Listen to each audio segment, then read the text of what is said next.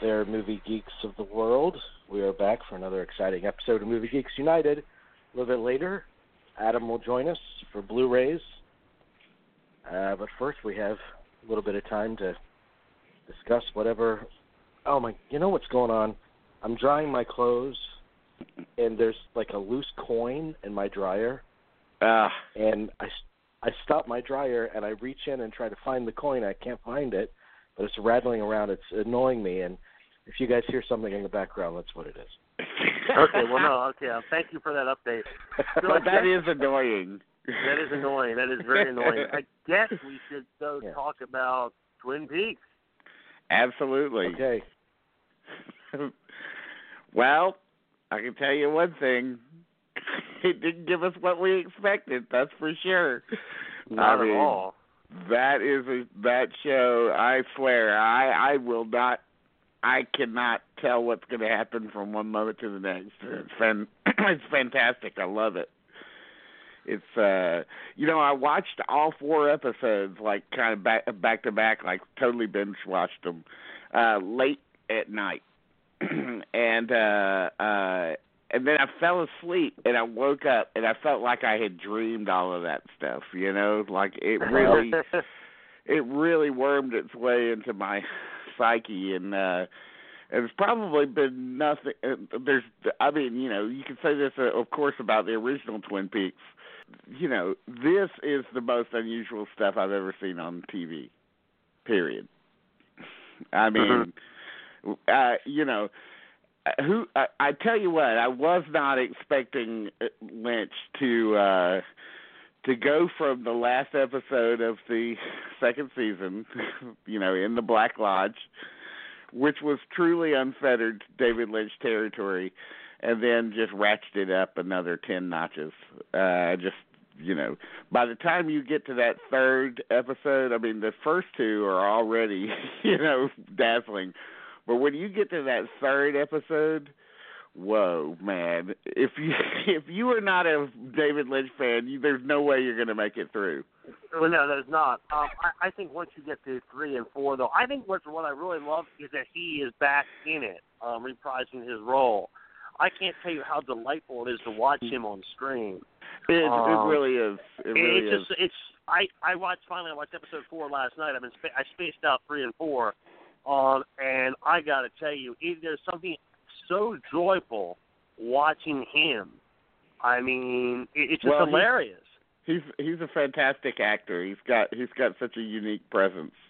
Uh Yeah. well, I mean, he's just a unique personality in general, but to see him it's always fun to see him uh, saying any kind of role whether it's on this or on Louis or even in, you know, obscure movies like Valley and Me and so forth. It's uh, Right. it's always great to see him acting. So, but uh Well, I watched it. Uh, I, I have not yet seen three and four because I wanted Oh, okay. to save it for tonight. Um, but um, I watched one and two, and I was overwhelmed by the Lynchian, the Lyn- Lynchiosity of it all, uh, and I was I was very pleased that uh, I mean he he's he's on full throttle here. Um, oh yeah. and, and and then I watched it. Then I watched it again, and honestly, when I rewatched one and two, I I, I got a lot more out of it mhm. because I was a, I, I I was not so overwhelmed by the whole that I could really pay attention to details and narrative and kind of make some connections. But you know that scene where uh Laura Palmer shows up was I mean that's a great moment when it comes Mhm. to her Yes, it is. see her figure. Oh, uh, there and it really is. I mean, this is what's amazing about it. It really is a, a two-hour movie, uh, Mhm. and it's uh uh the first the first two hours of an eighteen-hour movie. Mhm. Yeah, Can you imagine? Could you imagine how much work that is? That is crazy. It 18 hours. crazy. Yeah. I mean, it's like getting it's like getting you know nine David Lynch movies in the summer. It, Mhm. It's it's it's nuts. Yeah. it's it is just nuts. And I love I love knowing that he's directing all the episodes. I mean that that's that's kind of re- that's a relief too because you know if you if you feel like somebody else's hand is in it, I'm sorry. It's just uh you know. I mean, and of course I think we can feel, you know, Mark Frost's hand in it too. Like I I have a feeling Frost is there to sort of rein David Lynch in back to the story a little bit. Uh, a little uh, bit, not by much though, Dean. Not by much. I'd be curious. I'd be curious to know the actual dynamics of their working relationship and everything. But uh but uh just uh I, I almost know, feel I almost feel like maybe maybe Frost comes up with a narrative outline, and then Lynch puts in all the the tendons between those kind of story points. Hmm. right. You know, it's he, he puts in the Lynch. I mean, I don't know how else to say it. Right, There is right. no other way of saying it. How Uh, great you is know, it- how I go ahead, go ahead. No, please. How great is what? How great is that? Is that uh, sort of kind of opening scene with the with the guy looking into the box, into the Yeah. you know, kind of mirroring us looking into the box, you know, watching the television, you know. Right. But uh, but uh, that that that scene was stunning, and uh, I don't want to spoil it for anybody who hasn't watched it, but believe me, it really it really it really adds up to something quite horrifying. But uh, uh, it's, it's just it's just nuts. I, I just love it. that's it. it. There's like there's like the folk the the folksy humor, uh, the jolly gee whiz, golly gee whiz humor in it that's very Lynchian, and then it's it's you know what's what surprised me I think most about it is that it went uh, it's not limited to Twin Peaks. I mean, it- from from the outset, uh, you go to New York City, and Yeah. I, don't know, Mhm. I don't know what I don't know what they did when they shot that exterior of the the the skyline in New York City, but it was a it's a dazzling shot. Yeah. Uh, with the city all lit up. I mean, there was Yeah. something that really popped about that image. Yeah, Um, I agree. I agree. I, I love then- I love that Then they're they not to staying Vegas, in. and yeah. Yeah, yeah, they're going to Vegas. That's right. That's yeah, an amazing. no, that's great. That's it's, But- it's that scene is in, in, insane. Uh, but um, I I think it's so great that they're not staying in Twin Peaks. That's, I I I would imagine there's some people who are not happy about it. Uh, but uh, but I I I really appreciate that they're going outside of it, and it's not just a. Uh, it's not just a return and oh here's your favorite characters and everything you know it's uh it's not doing that um and uh oh I gotta say this. Uh you know, I although I am mystified as why Michael Ontkean didn't uh show up in this uh season of the show. Uh he says he's retired. Um but uh uh I do love the addition of Robert Forster as the sheriff now. I think I that's think a great touch. I think Yes. that's a, just a perfect touch. Yeah, yeah. I mean, I, the presence, his presence, makes me miss Ontkean just a little bit less. You know what I mean? Like, uh, well, Yeah. they, they got a suitable person in here. That's good. Uh, Well, he that re- crazy. he, he really did re- he really did retire. Um, Okay. But uh, but it is I mean a lot of people retired uh, from the original cast, and some of them out of necessity because there were no opportunities out there. But when Lynch came calling, they they answered the phone. So it's odd that that he was hesitant to do that. But uh, I mean, Robert Forster is a Lynch actor, and that in itself seems a little odd because who who's more like no bullshit than uh, Robert Forster? Yeah, I mean, it's true, and uh I'm surprised to learn. I don't know if this is true or not. Uh, just read it on the internet. Not everything on the internet is true, of course, but uh, uh, the um, the uh, I, the Forster was originally approached to play that role back in back in the 80s, uh, and he couldn't do it. So. I thought that was Mm. that was interesting, but I think it's also interesting too that there's there seems to be some kind of like weird connection to uh, Mulholland Drive and indeed the entire Lynch universe and just in general. Well, Really? know. I Yes, think episode yes. four. I think episode four is directly tied into that. I mean, unless I'm missing something. Um, I'll just leave it at that. I do. I think they're all tied. I, I, I actually think he. I think he. This is his way. Since this isn't now, we know this isn't his swan song because he said he is going. He wants to make more movies. Um, he has that. He we misinterpreted that whole thing that he wasn't going to make any more movies. He he is going to.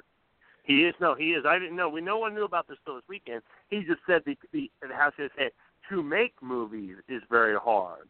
He's not, and he's absolutely right about that. Um, but he still would like to make movies. But I have a feeling that we're only in the very beginning here. I think each episode we're just going to go a little bit further down the rabbit hole, and I ho- and I couldn't ask for anything more. I hope so. I hope that's the way. I hope that's exactly where it goes. Like, It, it, just it really is. It really is in, uh, uh, you know, not in a I'm copying myself way, but it it does feel like a assemblage of everything that we know Lynch for, and, and, and in some respects you can look and you can see traces of his prior work in this. Mm-hmm. You know, I'm sure when Dale when Dale Cooper escapes the Black Lodge, uh, he'll do it on a tractor. Uh, I think uh, there's going to be a lot of but it's, I want to talk about the reaction to it because um, there was one comment on a YouTube channel that I that I responded to, not not our YouTube page, but it was a Showtime YouTube video of U- Twin Peaks, and a guy said, you know, this this is the most terrible thing I've ever seen on television. It's like Lynch is giving the middle finger to everyone that's ever loved Twin Peaks. And I was like, well, it's kind of ironic that people said the exact same thing about Fire Walk with Me and and I adore Firewalk with Me. And for me, those first two hours played like the first half hour of Firewalk with Me. Because if you Mhm. remember, the, the first half hour of Fire Walk with Me is pretty effing out there, and, and, Mhm. and you're Oh, not yeah. even in Twin Peaks during that half hour. Um, and I thought, I actually thought that, I know differently now, but I actually thought that the first two hours was exact was molded exactly to, to do that, to be that Right. first half hour of Fire Walk with Me, and then you'd get back to Twin Peaks and it would start like a story about the residents of Twin Peaks more strictly. Uh, but obviously that's not the case. but uh but the guy responded to me and he said, "Oh, I love Firewalk with Me," and I'm like, "Yeah, man, sure you do." And, and yet, and Sure. yet you just, you know, I, either you know who Lynch is or you don't. You know, and it's I like I love half of his stuff. I'm lukewarm on the other half, so I'm a discerning Lynch fan. But uh but I I love what he's doing here in this show. I think I'm less of a discerning fan. I, I'm I'm more of a true, true, true like all in there fan. Really, there's not a lot of stuff by list that I'm like uh, I totally dismiss. So, uh, but uh, but I, you know, I'm just glad to s- see his uh, see his work back. You know, I mean, when you see those, uh, you know, the kind of uh, art direction and the way that the cameras are set up and the the acting style and everything, it really is like you know seeing an old friend again, and uh, it's uh, it's it's absolutely thrilling. It's the it's the movie event of the year. Let's face it. I mean, so far it just is. Uh, let's, uh, yeah. also be honest. One of the best things, if you look at the credits, because you have to watch the credits now um, for sure, um, is that he does he does the sound work, which I think is remo- just incredible. I mean, Right. I, I just I love that. I mean, Yeah, Yeah. I mean, name another director that does, does this on sound work. I can't Yeah. think of one. But uh yeah, I, I And love that, how that brings they. up another comment that I, I saw people make. I mean, some people made, you know, there's something missing for the series. There needs to be more more music. What's up with this sound mix? And I, I was thinking, this is the exact same sound mix he's been using since Eraserhead. I mean, Yeah, every I scene has that that obsessive humming going on, like you're in some kind of industrial factory or something. I mean, Mhm. that, that's what this is a Lynch sound mix. Uh, Yeah. There's no mistake. I and mean, I, I, guess heard, may- like, I think I think it was I think it was like a, uh, let me just say this I think it was a New York Times review or something that uh, said uh, that they had a problem with the song at the end of the opening two hours. Uh, they were Ah. like so un- unrealistic that uh, that's so ridiculous that they'd be playing a song like that in a country bar like that. And I That's thought to the myself, stupidest comment ever. I saw that. it comment. really is. It's a, I was it's like, that, didn't you watch part? the original show? it's got it's got Julee Cruise up there. Yeah, I mean, come yeah. on, that's it, it, it's it's it's supposed to be another kind of world anyway. That that bar, but uh, Yeah, uh, I mean- it- I guess the person that was complaining about the sound mix or whatever too is is also maybe talking about there's a lack of music in the show. I mean, it's it's Yeah. not as heavily it's not as heavily scored by Angelo Badalamenti's uh you know great music uh as as the original the first two seasons were. So, but uh I, I think it's I think it's trying to do something different. I mean, obviously, it's it's going it's going into another world. It's it's it's it's really uh you know it's that's just as plain and simple as I can say. Uh So, but God, I'm loving it. And I'm what's his name? Uh, Matthew Matthew Lillard. It's been interesting to see his Twitter feed because nobody really knew that how prominent his role would be in the series if they knew he was in it at all. And uh the level of uh love that he got the night after it premiered was kind of overwhelming to him. And Right. uh I mean he he felt like his career was he was kind of struggling and he said it's so it feels so good to be in something that people notice you in. Yeah, and he and Mhm.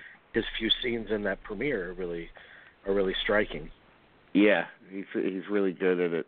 I liked uh, Michael Cera. Uh Michael. Cera shows up.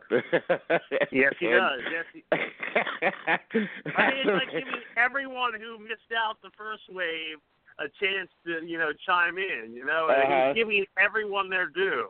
Um, Yeah, I mean even Brent Briscoe, you know. yes, Brett I, I love I love that Brent Briscoe and Robert Forster, who were also in in uh, Mulholland Drive Yeah. uh, for one scene as detectives, and of course, you know that was a scheduled TV series that that died, so they didn't get to you know en- enlarge their role. But uh I love that they're both back here with larger roles. You know, it makes me makes me wonder if some of this material that we're seeing might have been, you know, repurposed to Mulholland Drive. Oh, I stuff. think I think I think it is because I think he felt really burned by that uh, whole Uh-huh. experience. So I would I wouldn't be surprised if there is um some of that in here. I mean, there has to be. I can't imagine if you're David Lynch, you're not gonna. What are you gonna do like? You wrote you wrote all these uh episodes of Mulholland Drive, and now you're just gonna throw them in the dr- throw them in the garbage? Yeah. No, come on, please. That's not gonna happen. So it's got there's I got to be does, some of does, it. Je- is is Jennifer Jason Lee? Does she have more to do in three and four? I mean, she Uh, appear again. No, I haven't. s- No, I haven't. I haven't. No. I, I That's no, so weird. not I hope she has more to do than than just be wet for that one scene. well, you'll get to, you'll get to see uh you'll get to see Naomi Watts in the co- Yeah, couple- oh, yeah, it's- definitely. and she's she's very good too. She's uh, you know no surprise there, but you know that's that's that's extremely neat to see her in it. So uh and it looks like she's wearing Well- the same the same pink sweater that she wore in Mulholland Drive too. It's Yep. the same mhm. pink sweater that's buttoned with one button, you know. Uh it's uh, it's it's really funny. I love well, it. there's uh, there was I think it was something in IndieWire or Slate or something that uh, loves the show, but uh, threw a common criticism uh, about Lynch and said, um, "Hang on, Adam just sent me a message." And said, you know, we love the show, but you got to lay off the violence against women, which has always been a criti- uh, criticism of Lynch. It was uh, Roger Ebert's major criticism of Lynch. He Mhm. always said, "Look, Lynch is a major filmmaker, but I don't like the fact that he he shows these scenes of such intense abuse against women, and then he takes on this jokey attitude, like, oh, it's just uh, you know, that kind of shaves the tension off of it." That was his problem with Lynch. But uh, what, Mm. what what are you guys' take on that element of his work? Well, I definitely noticed it. I mean, I was definitely sitting there. Boy, this is the women are getting the tough end of the Yeah. tough end of the stick here on on this on this show. Uh, yeah, I mean, I, you know, I it, it's. Uh, I'm not. I'm not personally offended by it. I'm. I'm fine with it. Uh, I think. That, I think that there's a long tradition of putting women in peril, uh, sometimes fatal peril, in uh, in noir movies.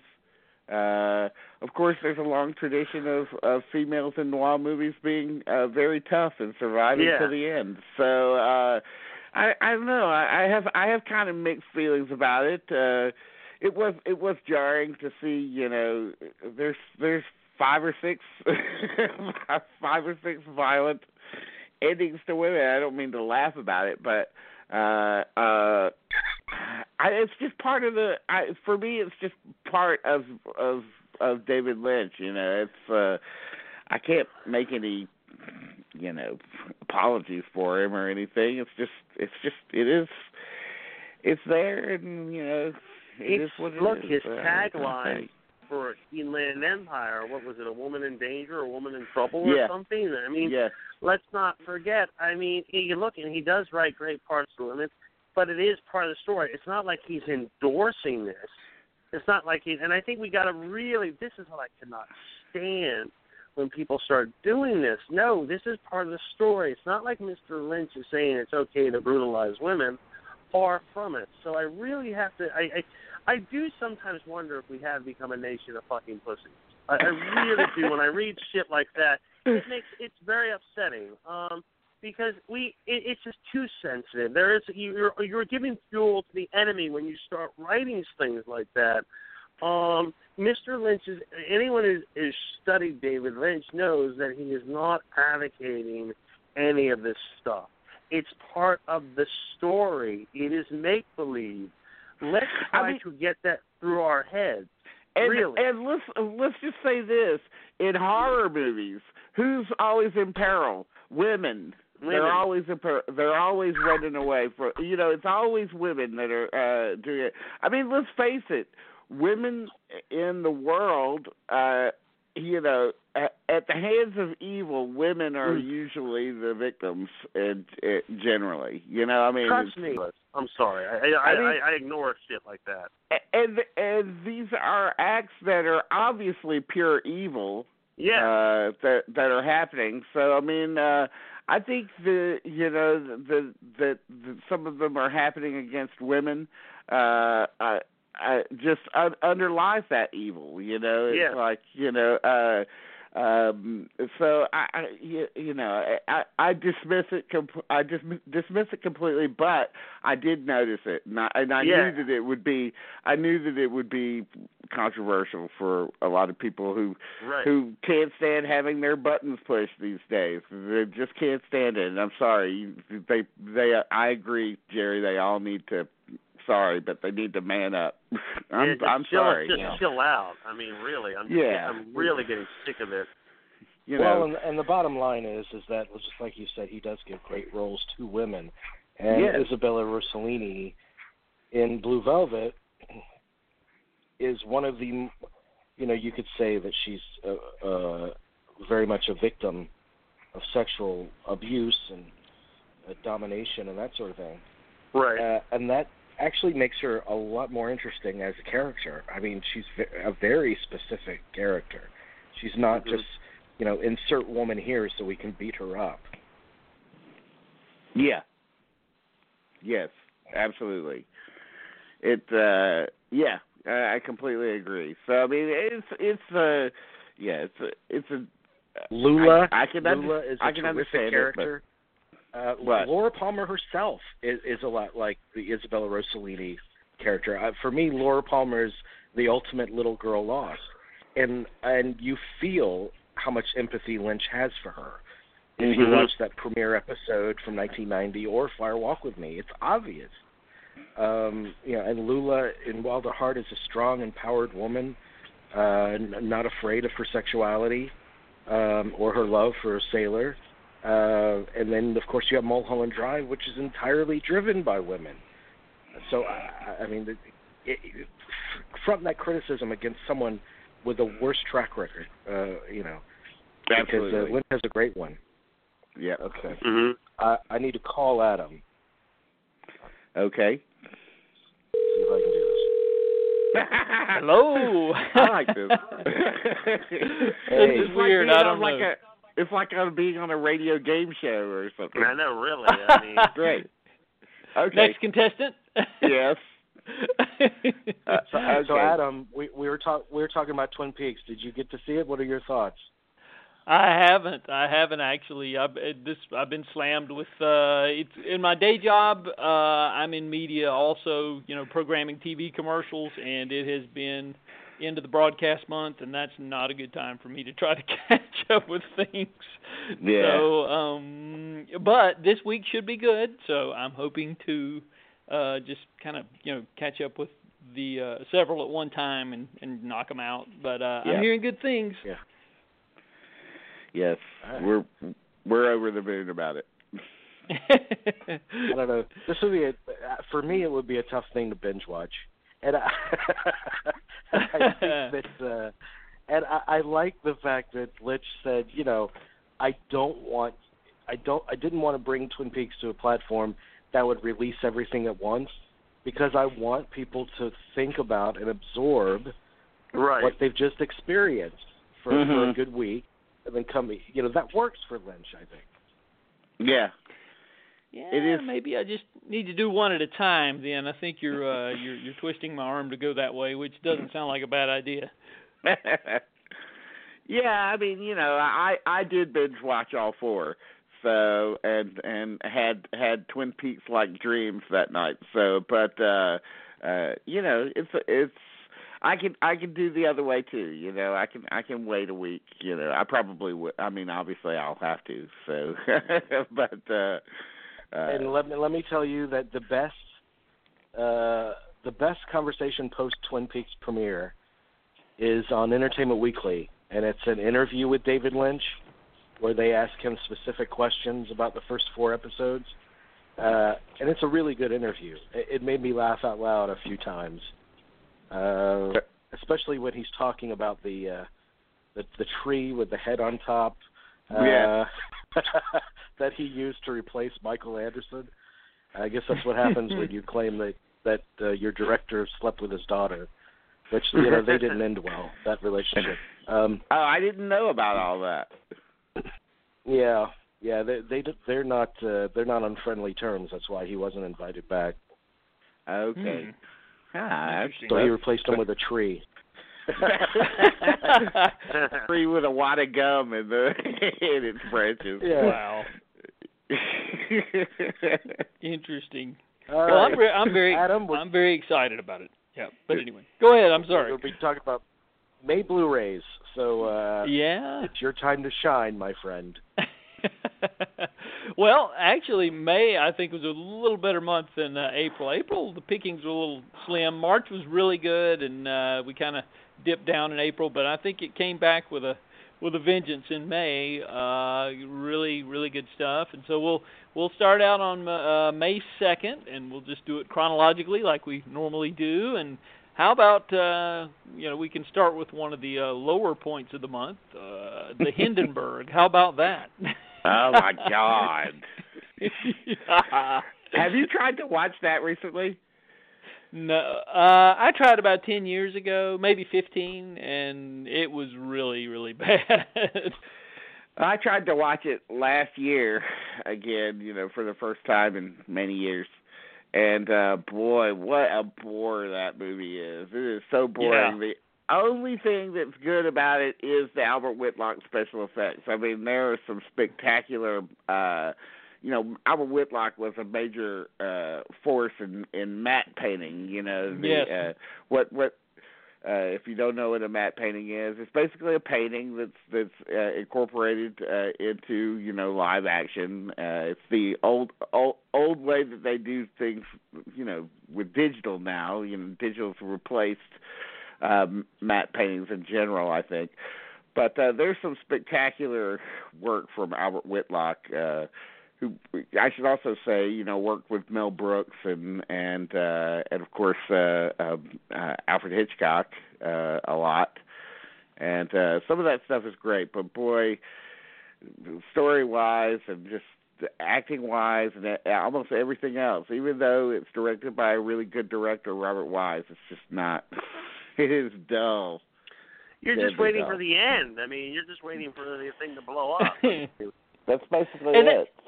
Yeah, and they even botched the end of it when the uh you know it's supposed to be so climactic, you know the uh the the recreation of the Hindenburg, you know, crashing, and they keep you know they they build up the suspense and then they just pause the pause the film right in the middle of it crashing over and over again repeatedly. It's a really weird thing how they do that, and they just uh and they cut they use the real footage, then they cut into uh new footage, and they just it's it's not well done for The and Robert Wise of- directed, so yeah. Yeah, the using of the real footage, you know, is dumb. I think. Yeah, it really, is. It is.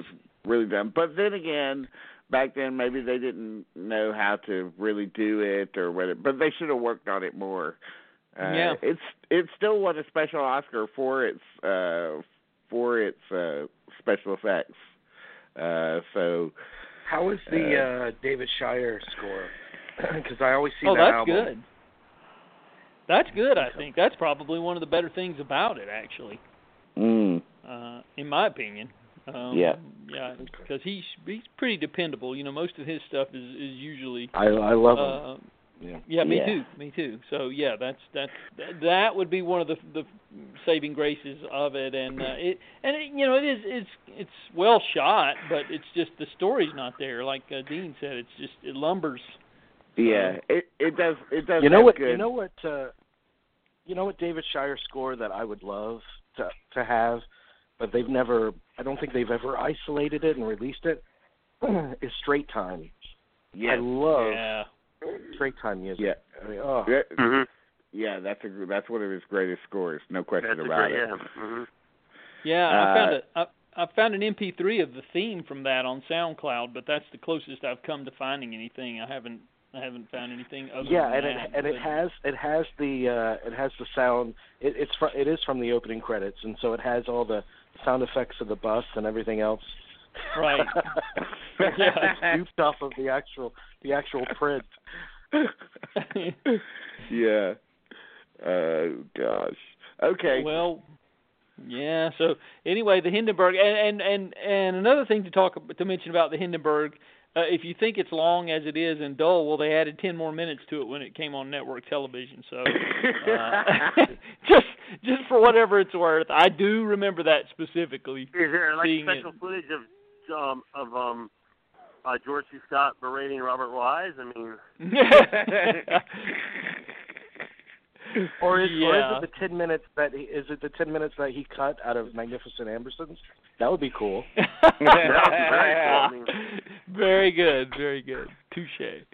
Yeah. So so we'll uh and how about Space Hunter: Adventures in the Forbidden Zone, uh, Yes, which was released during yes. the 3D craze of the early 80s. Uh Mill Creek has released this one, um, and I don't think it's in 3D. I think it's just in standard 2D, which is kind of crazy, actually, because that's the only selling point for that movie. I think. Yeah. I Um, thought the only selling point that he played a, a, an intergalactic garbage man.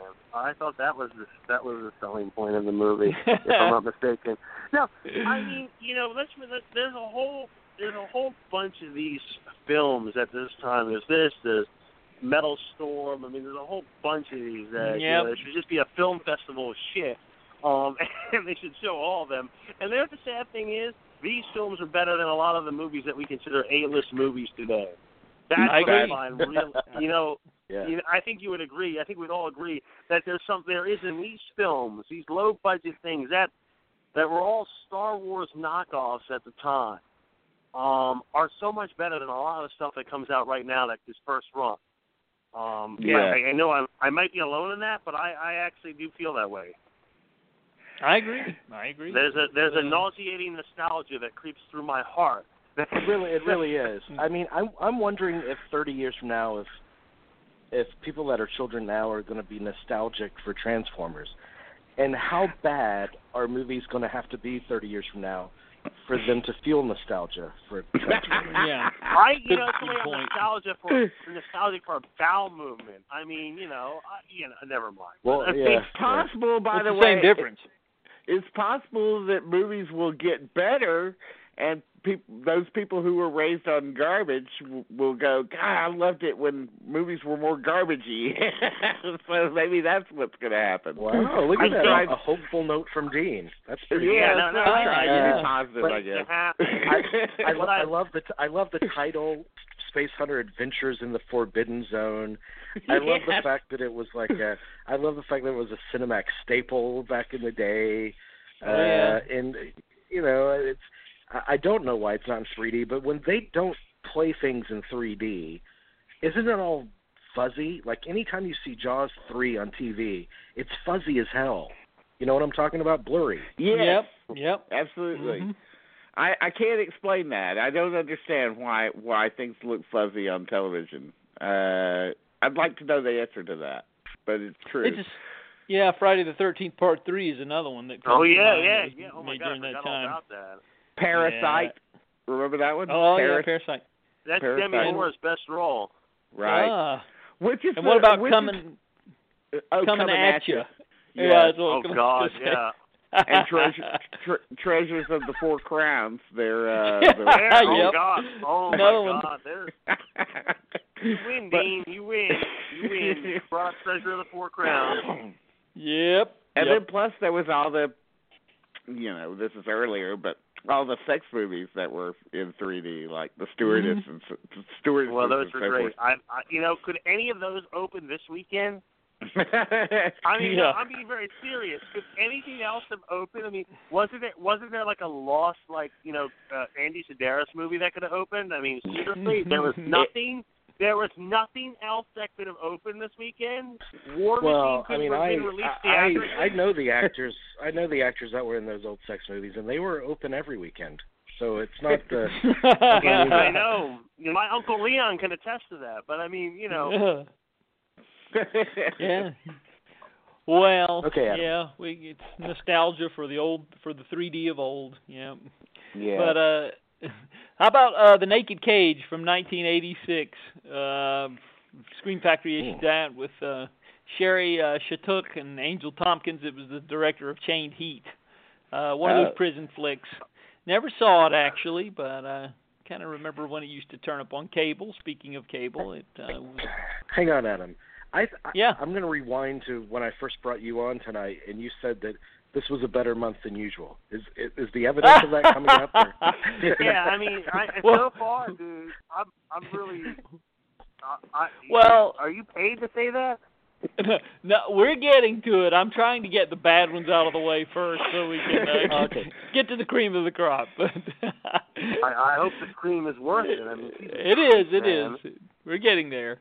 Because I was going to mention Seven Days in May from John Frankenheimer. Now that's a good one. We can all agree on that one, I think. we can all That's a agree it's going on fantastic right now. Um, That's a fantastic movie. That's one of my favorites of his his works. Uh, even Oh, though yeah. I I don't really like the scenes. They're important to the story, but I don't really like the sort of romantic scenes with uh Ava Gardner. I find them quite dull.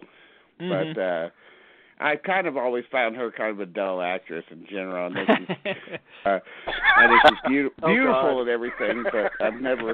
We're gonna have another Joe Crawford thing. People are gonna Yeah, write wait, in. I see. So you're saying that she had nice headlights? That that when you were saying that she had great headlights. That's about it.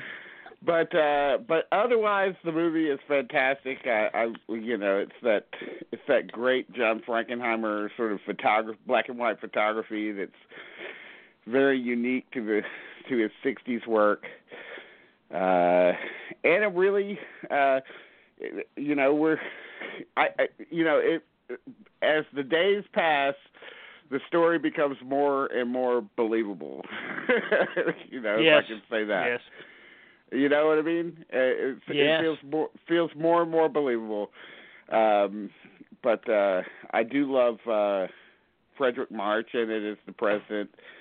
Uh, and I mean, you know, he gets kind of overshadowed by Kirk Douglas and uh, Burt Lancaster. Basically, if you don't know what the movie is about, it's about a, a, a military general uh, staging a coup against an unpopular president, a secret coup and uh, uh but it's got a great cast you know Who who is it? Edmund O'Brien? Is it? uh Is it? Uh, yeah, it's uh, Br- Lancaster and Kirk Douglas and Fredric March, and Yeah. uh, Edmund Edmund O'Brien. O'Brien, Martin Balsam. Yes.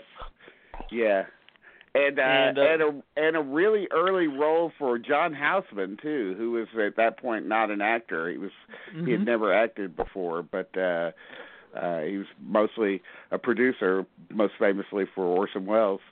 But uh Frankenheimer uh you know got him to be in the movie for a couple of scenes and he's got a couple of really great scenes in it. Yeah. Also scripted by Rod Serling, so it's worth yeah, I mean, it's one of the two, you know, he two great scripts that he contributed to motion pictures. So I mean, Yeah. So uh yeah, it's uh Warner Archives issued this and uh if you are a fan of the film, uh it has commentary by Frankenheimer also that was recorded shortly before he passed. So uh if if you want to know about what he thinks about it and all that, it's you can find out. Uh another thing will uh that was released on May 2nd would be the 40th anniversary edition of Saturday Night Fever, which features the director's cut of the film which um, is not really as big of a difference as I had hoped that it might be. It's only four minutes longer. Uh, the differences are very minor, just you know, kind of extensions of scenes and things of, of that nature. Nothing, nothing really earth-shattering. But uh, the good, the good news is that it looks great. Uh, this is probably the best looking. Uh, that it, it's never looked this good on home video that I know. I've owned it several times uh, and it's really quite spectacular. So if you're looking for a, and if you don't want to see the director's cut, there is an, an option to get the original here as well. You can, you, you know, so it's not like Oh, you're being that's good. forced to watch the director's cut. So uh, and lots of featurettes and commentary by uh, our friend uh, John Badham, of course, friend of the show. And uh, so, um, you know, certainly, certainly worth worth picking up. I would say. Yeah. So that's um that's a uh, that's definitely one I'm going to get, I think. Oh yeah, it's certainly worth it, and it's not really not really very expensive. Uh, it's pretty pretty uh, inexpensive. For It's certainly worth a getting. Uh, Real Genius from 1985. It's uh one of those that there's a fondness for. We We're talking about movies with a fondness. Well, this is one that has its built-in. it uh, might be his best role. Let's not beat Val around Kilmer, the yeah. bush. It may be Val Kilmer's best role. I mean, let's not beat around the bush. It's a very funny movie Yeah. that really rests on him for the most part. Mhm. I mean, very manic performance. Yeah, Who? he's very good in it. yeah. I mean, it's a great. That's a really. I, I- I mean, of all the. um Remember, that's you have the My Science Project, Weird Science, and Real Genius, and I think Real Genius is the one that holds up the best. Um hmm It's the smartest one out of all of them, you know. Oh God, yeah. All right, Yeah. my science project is resting on Dennis Lor- Dennis Hopper, and, and when he's not in the Yeah. movie, that movie is a is a is a slog. I mean, Yeah. But, we did a uh, we did a Hmm. real genius um anniversary show two years ago and that was uh Martha Coolidge, right? Yeah. I think so. think yeah. so. Yeah. hmm I believe so. Yeah. hmm That was a period of uh, time. I mean, people people talk about a lack of female directors today, and you know there certainly are, and there always have been. But there was a period of time in the '90s when a, f- when a few of them were entrusted with some pretty, for the time, big studio efforts. Um, and Martha Coolidge was was one of those. Yeah. Mark Randa Haines, and Randa Haines was another one that people don't Mimi talk about Leder. very often. Amy know, what Heckerling. And what happened to all of them? I mean, that's the thing. You know, they, they TV. they're still around, but you don't see Yeah, them uh, they doing. do TV. They, a lot of them do Yeah, TV. kinda sad. look, yeah. Yeah, but really good stuff. But uh yeah, well, how about Brewster's Millions with uh, uh John, bother. John Bother. That is the worst. You know, it's a remake, right? It's a remake of a of an older Uh-huh. film, but Yeah. uh, uh, that is one of the worst things. I remember rev- having to review that back in college, and it was so depressing because I, and I do believe that that's the movie that that uh, in some ways kind of ruined Walter Hill's career as a director. Uh, I mean, it, it it never really felt like he came back after that. Um, but uh, uh, it, it, it is so painfully unfunny, and I mean uh, that's really saying something when you've got both Richard Pryor and John Candy in the same movie. But it just Yeah. it just it's another one of those terrible uh Richard Pryor vehicles from the 80s that just uh died. I mean there were some good ones, you know, like I like uh some kind of hero and uh and a few others, but uh Bustin' Loose, yeah. Bustin' Loose is okay, Oh, you yeah, know, definitely. like as as a dumb, you know, Saturday afternoon movie Right. but uh but uh, you know generally they were unwatchable and, and this one is is definitely one of those Did Walter Hill also do the toy? no, that No, was that's- richard donner I was gonna Right. say, yeah. yeah That's richard right. donner right That's right. yeah but that was another one that was uh, unwatchable Well, we're we're all speaking- fallible. yeah that's true. i guess Well, so. Walter Hill's been around uh, on all the uh, a lot of the podcasts promoting his new film, which incidentally also Yeah. came out this month, The Assignment with uh, Sigourney Weaver and Michelle Rodriguez, which is getting pretty positive word of mouth. I have not gotten around to looking at it yet, but uh, but the, but he's been promoting that. He has some in- interesting things to say about Brewster's Millions, and I think uh, some of the failure of that could probably be attributed to Richard Pryor. I just don't. Yeah, think that's he the impression I got from the, the Right. uh, Bret Easton Ellis podcast that he really sort of leaned into that theory, um, Richard Yeah. Pryor. So, um, yeah, I, I mean, that's the thing that struck me about Brewster's Millions is how unfunny it was. Yeah. That's the that's the thing that you Dean, you're absolutely right. It's just that's the thing that really gets you. You have those two, and the movie's are done. I mean, yeah. And there's no worse feeling than just you know, it's like I can't stand that feeling of like I don't go to comedy shows very often because uh like live comedy because I hate that feeling of being in a room where someone's trying to be funny and uh, uh and they're not and just it, I- it doesn't matter if if uh the audience is laughing if the audience is laughing, it's almost even worse because you're like, ah, this is so funny. Why are you la- unfunny? Why are you laughing? And then, uh, you know, of course, if nobody's laughing, it's even more uncomfortable. And that's the feeling that, that Brewster's Millions gives me is that, ugh, mm. ugh, God, get me out of here. It's, yeah, it's um, you know, I I I think John Candy was giving it his all from what I get from Walter Hill's take on it. He said John Candy was giving it his all, and he just came in with a, a can-do attitude, but but Richard Pryor just wasn't really feeling it, and uh, I think that the film suffers because of it. But uh, but speaking of Walter Hill, we all, I, I did mention the assignment, which is out this month as well, and uh, we're going to get to this later, but I'll go ahead and take care of it now. Shout Factory uh, on their Shout Selects label has released Streets of Fire as a two-disc special edition with uh, uh, lots of uh, bonus features. There's a documentary. Uh, there's uh, uh, five vintage featurettes. There's all the music videos of the songs from the film. Uh, of course, the most notable one is "I Can Dream About You" by Dan Hartman, which became top 10 in summer of '84. Uh, and there's a new 2K uh, scan of the interpositive. So if you're a fan of Walter Hill's Streets of Fire, there you go. Now that one I like. that that one I I enjoy still. I I uh I like the music, you know, that Jim Steinman music that's in it, like uh, uh what's uh tonight's what it means to be young or something like that. Is Mhm, that what it's mhm. called? Uh so, yeah. there's there's a lot of good good music in it. Uh it's flawed, I know. But uh, you know, that cast is pretty good. I mean, I'm not a big Michael Pare fan, but he looks good here and and of course Diane Lane is uh is fantastic to look at and Look, Uh, let's we got to give it to Diane Lane. We were talking about it last week with Paris can wait. I mean, to be in the business this long and still be this good. I mean, Yes. that that to me is that is right there is um worth every accolade. To be that good in Streets of Fire and then to be that good in forty. I guess like is it is it like at least third, third well over thirty years later, is incredible. I mean, Yeah. I, my hat is off to her. I mean, and to constantly reinvent yourself too, which she's Yeah. had to do. I mean, she's I- pretty fearless to- about that. I think Yeah. you know, and she's somebody that she's somebody I feel like uh feel like you know will wait wait around for a role. You know, Mhm. will will uh will not. Uh, it doesn't feel like she'll do just anything.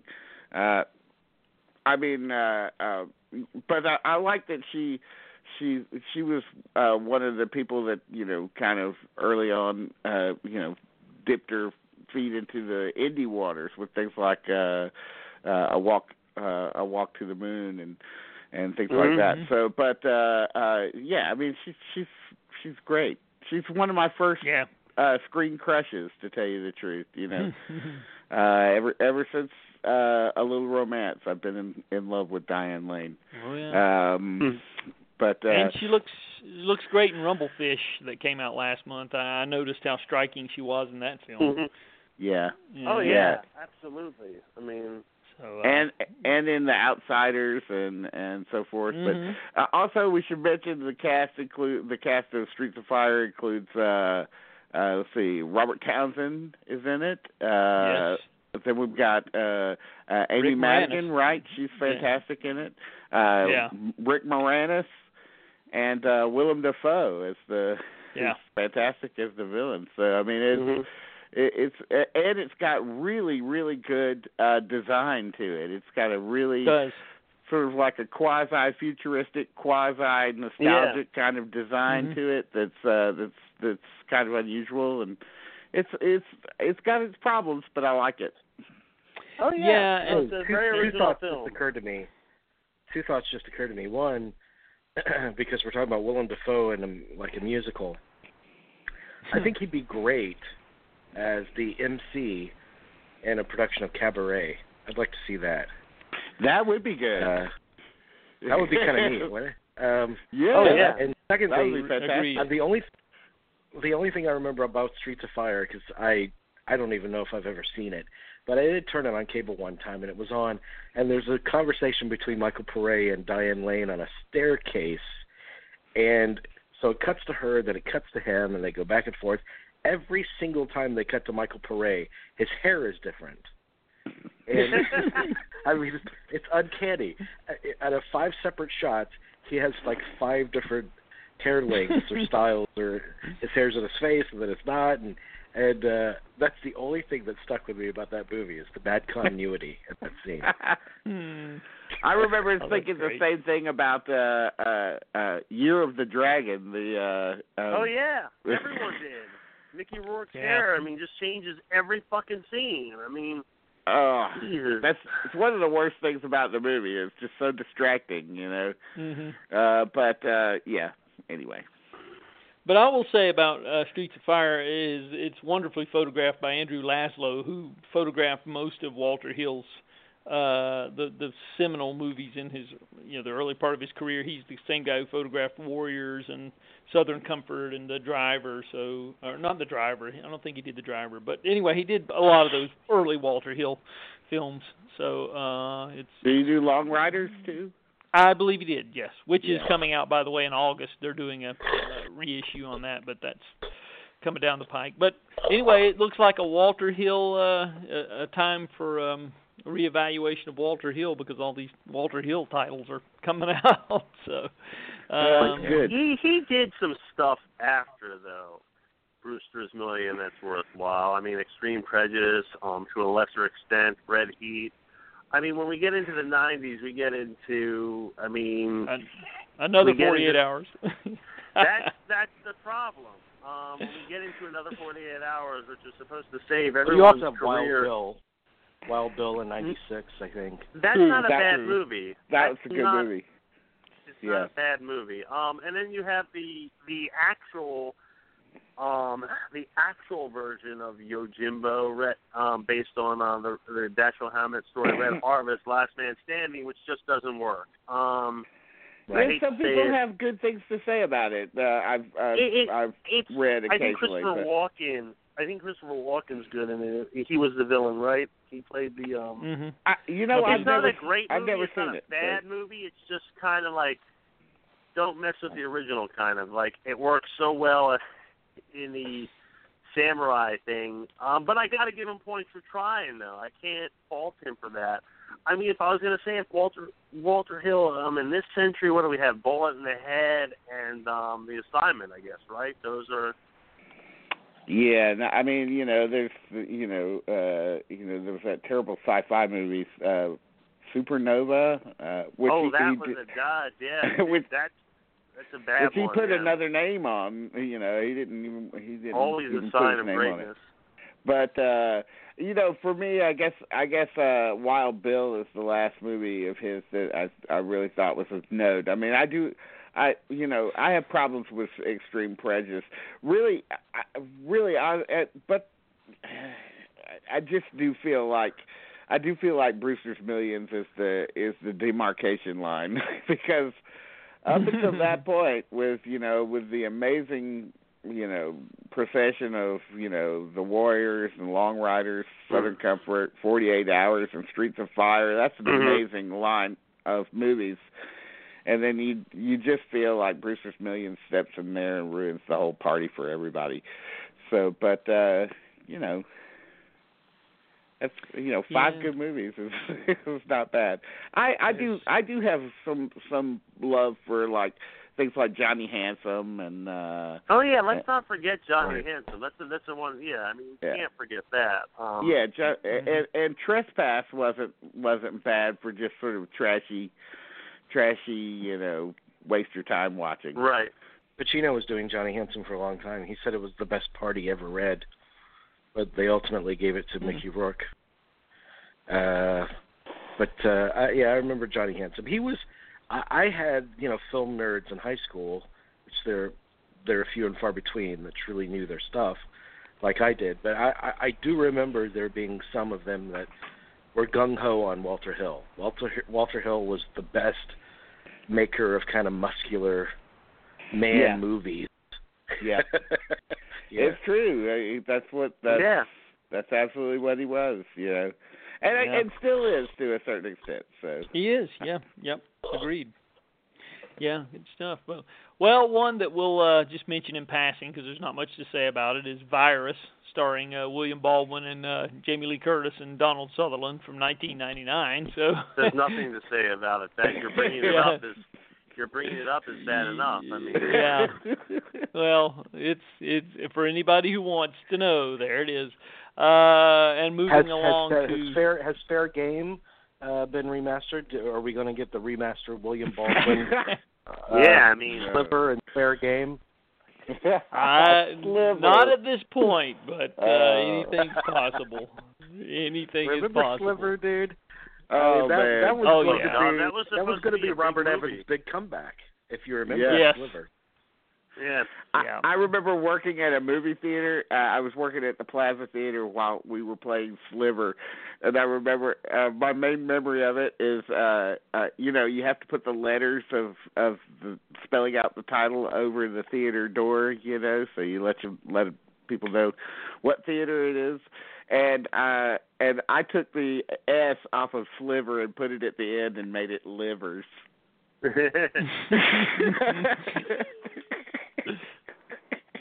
My Oh, funniest my funniest story about that was um there was a Michael Mann's Ali opened Uh, uh, and it was pla it was playing in the theater right next door to Kate and Leopold, that Hugh Jackman Oh, Meg no. Ryan movie. And and so there wasn't enough room for the full title, so if you read it straight across it said Kate and Ali. That's good. That's funny. wow. Well, there's uh, so- well, um, moving along to May 9th. Uh, so we covered the fifth, and Oh, the Naked we're Gun only on May trilogy. Oh my god. well, I was going to say the Naked Gun trilogy uh, was issued by Paramount. Those those have been available separately, but now you can get them together uh, in one package, which is for like thirteen bucks, which is worth it, I think. Uh, Oh, yeah. Mm. it's not bad. So um, anyway, there's that. And uh, speaking of films that uh, we don't have a lot to say about, here's another one. I'm sure Psycho, the Gus Van Sant, 1998 Psycho remake, uh, has been issued by Scream Factory. Um, so yes, better better left untalked I, about. I, I have to, I have to tell you. I have to tell you because I've already over the years I've talked a lot about Gus Van Sant Psycho. I do have a lot to say about it, but I won't say it tonight because it's the same stuff I've talked about in years past. But uh I would buy this uh, if I if it had something new on it that wasn't included in the original DVD release of it. D- does it have anything new other than the stuff that's already been issued? Um, I don't see any uh, extras on it actually. I don't see um, I'm not seeing anything new in, in terms of uh, you know, well, there's not going to be any deleted scenes, I wouldn't think. Uh, if it's a shot for shot No. remake. I mean, if uh, it, if no, it the had a new I- commentary on it, I'd buy it. Uh, but the old version had a um, had you know like a 20 minute making of thing. Um, I think that's all it had, but uh, I, I I think it was a worthy effort, and I'm glad he did it. I'd like him to do it again. really? I would. What would you suggest? yeah, I really do? would. Uh, no, I'd like to. I'd like to see him remake Psycho again. I, I, Oh, I you? think it's an oh, interesting. come on. ex- well, he's even mentioned that. I think it's an Oh. interesting experiment to see to see uh, to go back and remake the same movie every 20 years in your career, exactly the same way, and see if it somehow turns out feels differently, and if you could trace that back to how you have changed as an artist. I, that was the point of the whole kind of experiment that he did, and even Hitchcock remade his own movie. Uh, of course, Mhm. Psycho was not Gus Van Sant's movie, but Yeah. but I always thought it was a uh, worthy. I always thought it was a fascinating experiment, and I don't think anybody expected it to work. I didn't expect it to work, but I, I watched it with fascination anyway. I think what he should do is do it as a live uh, production on NBC, like they're doing these musicals. Uh, I like it. Carrie I Carrie like Underwood could play Marion Crane. Was- right? Yeah, exactly. That's a yeah, great that, idea. That's, that's what they should do. Uh, actually, I do have a list of the special features, and there are a few. So, for whatever it's worth, here they are: new audio commentary with Rob Galluzzo, who is the writer and director of the Psycho Legacy Yeah. documentary, and Psycho editor Amy Duddleston. So, the editor of the film is got as a commentary here. Uh, audio commentary with Gus Van Sant and Anne Heche and uh, Vince Vaughn. I'm sure that's a carryover. And uh, then there's Psycho Path, the making of Psycho, and then theatrical trailers and still gallery. So uh, there you go Okay.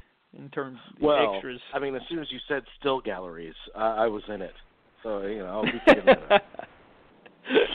Uh, the Rob, Rob Galluzzo is a good guy. He's a friend of the show. So I mean, that that you know, I I give I Yeah. give the if you're gonna pick it up, pick it up for that because that will be definitely very informative. So yeah, and that's yeah, a great he could- documentary, The Psycho he Legacy. He doesn't like it. I mean, he doesn't like it. So I, I'm I'm wondering what the commentary will be like. I'd love to hear it actually. Yeah, to I tell you the truth. Yeah, that's. But I love his documentary, The Psycho Legacy. I thought that was uh really informative. I, I have that, and uh it's it's. uh I'd recommend it for sure. Um, so, Serial Mom, the John Waters film with uh, Kathleen Turner, uh, Ricki Lake, uh, Sam Waterston from 1994. It's uh, Shout Factory has opted for a special edition on this one as well. And um, so I've still never seen it, by the way. okay, well, I've- it was shot. Um, the, the there's it was shot around here. I mean, obviously because Baltimore, but the um the club scene was shot at Hammerjacks in Baltimore back in the day. Um, I remember a lot of people, a lot of friends went to go be extras. I mean, actually, there are a couple of people I'm really good friends with who you can definitely see in that scene. But that's not. I just went. I remember I was like at a, a friend's art show, and his girlfriend was explaining to me like the symbolism of the movie. I mean, I was just like, "Are you really?" You really want to have this conversation? It's fucking serial mom, all right? I mean, really? You're going to explain the symbol? You really think you're being original here? I mean, I, I just see. I was thinking about that the other day because I just like so how some people are so fucking pretentious and I was just like, really? We need to have this fucking conversation. I just want to go get a beer, baby. I don't want to. Yeah, but dude, dude, Serial mom. S- Serial Mom uh, has a Barry Manilow song on the soundtrack. I mean, that's, Well, that's you a go. winner right there. Daybreak. Has yes. Daybreak, yes. Yep. Come on. Officially, uh, Barry Manilow's most irritating song, and that's really saying something. I find that song to be go absolutely. straight to hell. I like it. I actually like Absolutely, just the most the most horribly sunny, terrible song ever. But well, I don't uh, give a shit what I'm any of you sorry. all say. I'm sorry. Can't smile without Can't smile without you is infinitely sunnier and you know that's put on a, your top hat that's and a, dance. that's a it's a better tune. I mean, uh, you know, it's uh, uh I don't know. It's uh, I, Daybreak is just uh. Dude, do not, do Hey, not I, hey, L seven Stop- is in the stop it movie. right I don't now, give a shit. L seven is in the movie. What more do you need? Um. All right, Uh, can we go? Adam, move along, please. Well, we're only I on was- fucking May 9th. Really, move along. You're just come on, come on. well, I You're was slowing the train down, baby. Come on. I was gonna say the among the extras on Serial Mom, there are no uh, Barry Manilow commentaries to be found, but but there is a conversation with uh, John Waters, Kathleen Turner, and Mink Stole uh, that's brand new, where they all three sit on a couch and discuss making the film. So that could be fun. Yeah, So uh, I'd like I you know I still haven't seen that. I haven't seen Pecker, and I haven't seen this last movie, the Dir- uh, Dirty Shame, I guess. Uh, but uh, Pecker is actually I- really good. Pecker is Yes. actually a really good film. Yeah. Um. By the way, I have it's I ironic seen to me. It's yeah. ironic to me how Kathleen Turner is looking more and more like Divine every day. oh, Ooh, dude, that is just oh, that's harsh, man. That's harsh. yeah. oh, goodness, I'll never goodness, forget goodness. seeing uh Virgin Suicides and I was like, Oh my god, that's what Kathleen Turner looks like now. It's it's rough. aging aging is not is is not fun. No. Well, speaking of Kathleen Turner, on the same day that Serial Mom was released, we also got another Kathleen Turner film, and I think this is one we can all agree on is really one of the great films of the 80s, The Accidental Tourist. Yeah, Oh, yeah, good, definitely. good. Yeah. So that was um one of one same- of That was Jamie's that was Warner, Ar- Warner Archives. Yes, yes, Warner Archive. Uh, it has all the carryover extras from the uh, the the uh, the night uh, the one that was released on DVD uh, with the 30 minutes of extra scenes. Um, and there's an introduction by Lawrence Kasdan here, scene specific commentaries by Geena Davis, and a featurette. And uh, there's uh, a lot of the scenes that were uh, reinstated here, deleted stuff. Uh, this is stuff I think could have easily been incorporated into the film. It's not, you know, it's it's, it's good stuff. Yeah. So um, anyway, uh, so we have the definitive edition, director's edition of Heat, which I know Jamie you have watched. I I have my copy. I have not had time to look at it, but maybe you can tell us about uh, your thoughts on it. We we we talked a lot about it the other week. Yeah. Oh, that's Uh, true. we You did. in- I we remember. delved into Heat. Yeah. I you know, and the weird thing is I have not yet watched the movie. Uh I watched all of the extras, like all of the Q and A's and stuff. I watched, but I, I haven't returned to the movie yet. But it's just something I watch once a year. I always Mhm. do, and it's usually it's usually around the holidays that I watch it. So I, I will be Ah, checking out the It transfer. is a sweet little holiday movie. True. It was released Yeah, December fifteenth. I, usually, it, I usually watch it around that time. Yeah. Uh, that's funny. Yeah.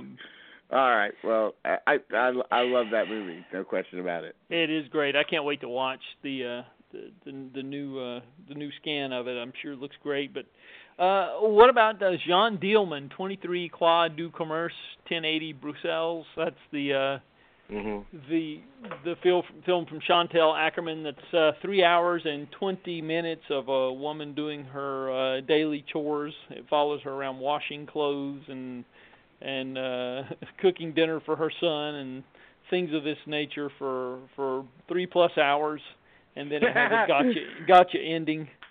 Uh, It- yes. Yeah. It's Uh, something to that- see. Uh, yeah. It's it's good. It's good. It's it's surprisingly surprisingly uh, uh, uh, riveting in a way.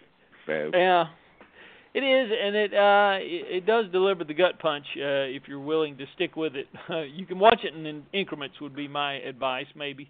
Um, Criterion issued this one, and it's got lots of. Uh, it's got interestingly enough, it has not only an uh, interview with Chantal Akerman, the uh, director of the film who committed suicide last year, by the way, and her mother is also interviewed here in a separate piece.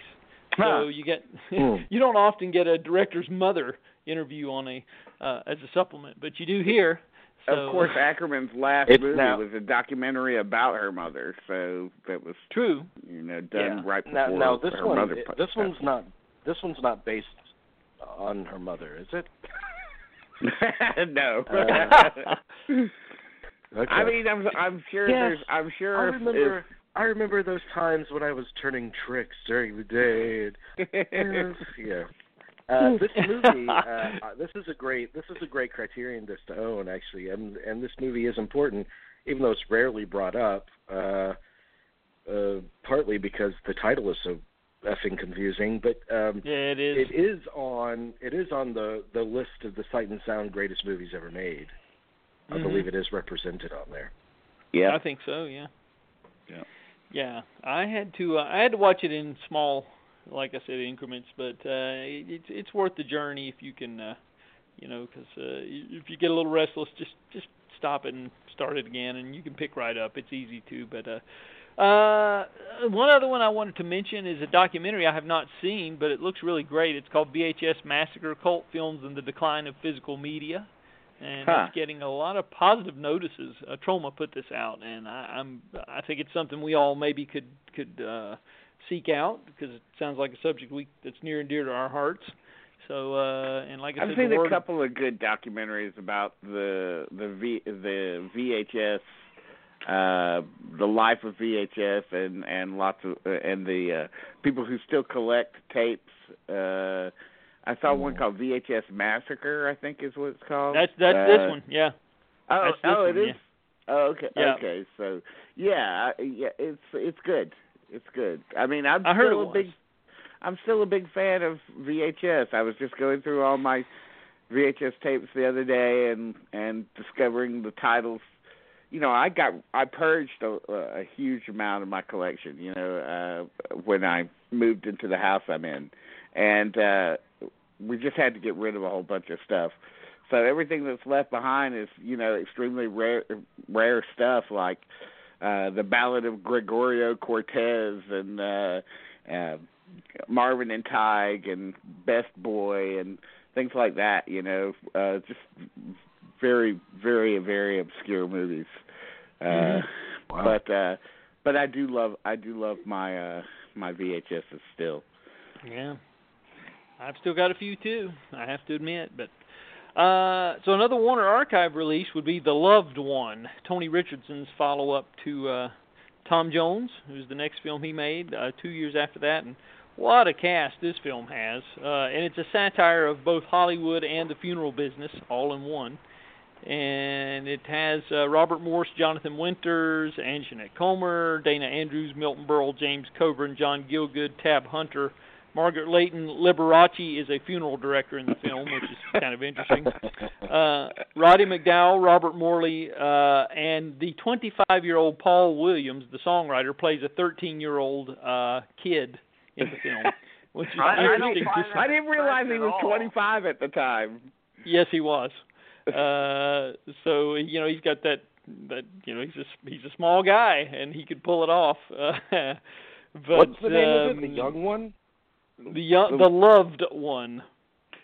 Yeah, and it, it is uh and Rod Steiger also is Mr. Joy Boy, the uh the mortician.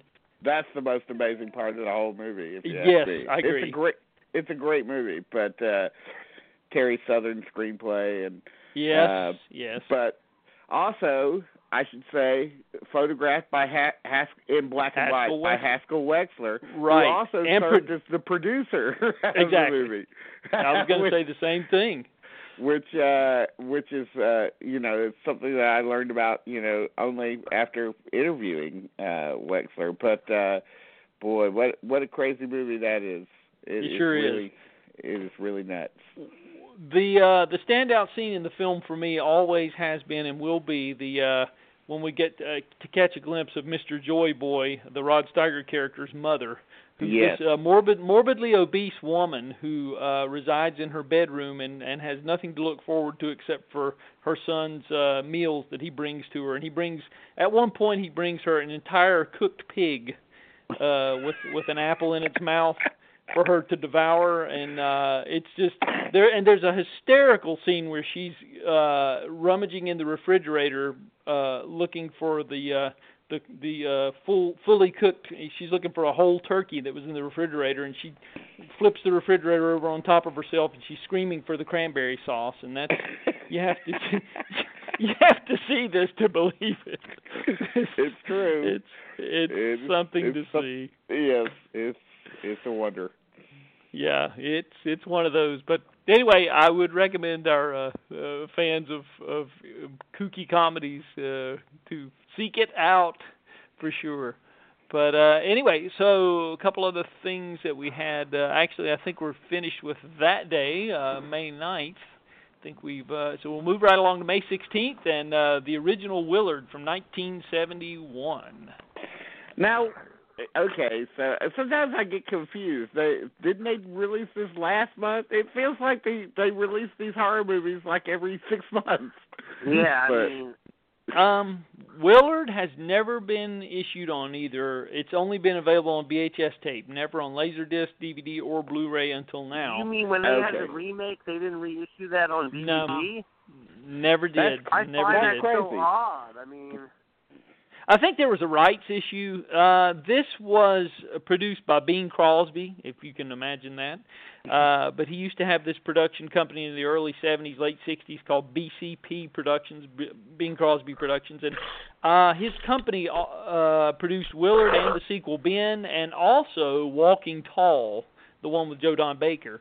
Uh, so he was kind of, you know, he kind of had his hands in in the, the um, drive-in movie business, I guess you would say. I'm- I wonder what Martin Sheen thinks of these movies since his most iconic character is named after these the Ben Willard. I mean, Captain Benjamin Willard is named after, no joke. You know, I'm sure you all know, is named after, deliberately named because he's a rat. They think. because he's a rat. Oh, True. wow, that's that's That- nuts. that's good. Very I never good. knew that. But that's I uh was stunned when I found that out. Like when they had the podcast Mhm. about Redux, and there's all Yeah. these, you know all these interviews and everything. And yeah, I was just like, wow, I never, I never even Mhm. thought to look at it like that. But it Mhm. makes sense. I mean, but yeah, yeah. But I think it was a rights and, uh, issue. That, and interestingly, the the original uh, the Marlon Brando's character in Apocalypse, he was originally named uh, Velveeta.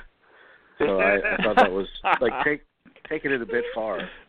yeah, he might have been eating all the Velveeta, but I yeah, yeah. This He's uh, method. So he he did eat all the Velveeta. You're right, Jerry. He's method acting. yeah. But this uh but no, this uh this, this Willard has been uh, it's it's a brand new scan of the film and um I, I rewatched it. I'd seen it when I was a kid many times and I, it holds up fairly well. Um but unfortunately the sequel which I'd never seen uh that came out the same day and it it doesn't hold up very well. Uh it's Nah, the it's one with kinda that a beautiful a, a beautiful Michael Jackson song though, right? Right. yeah, first number one.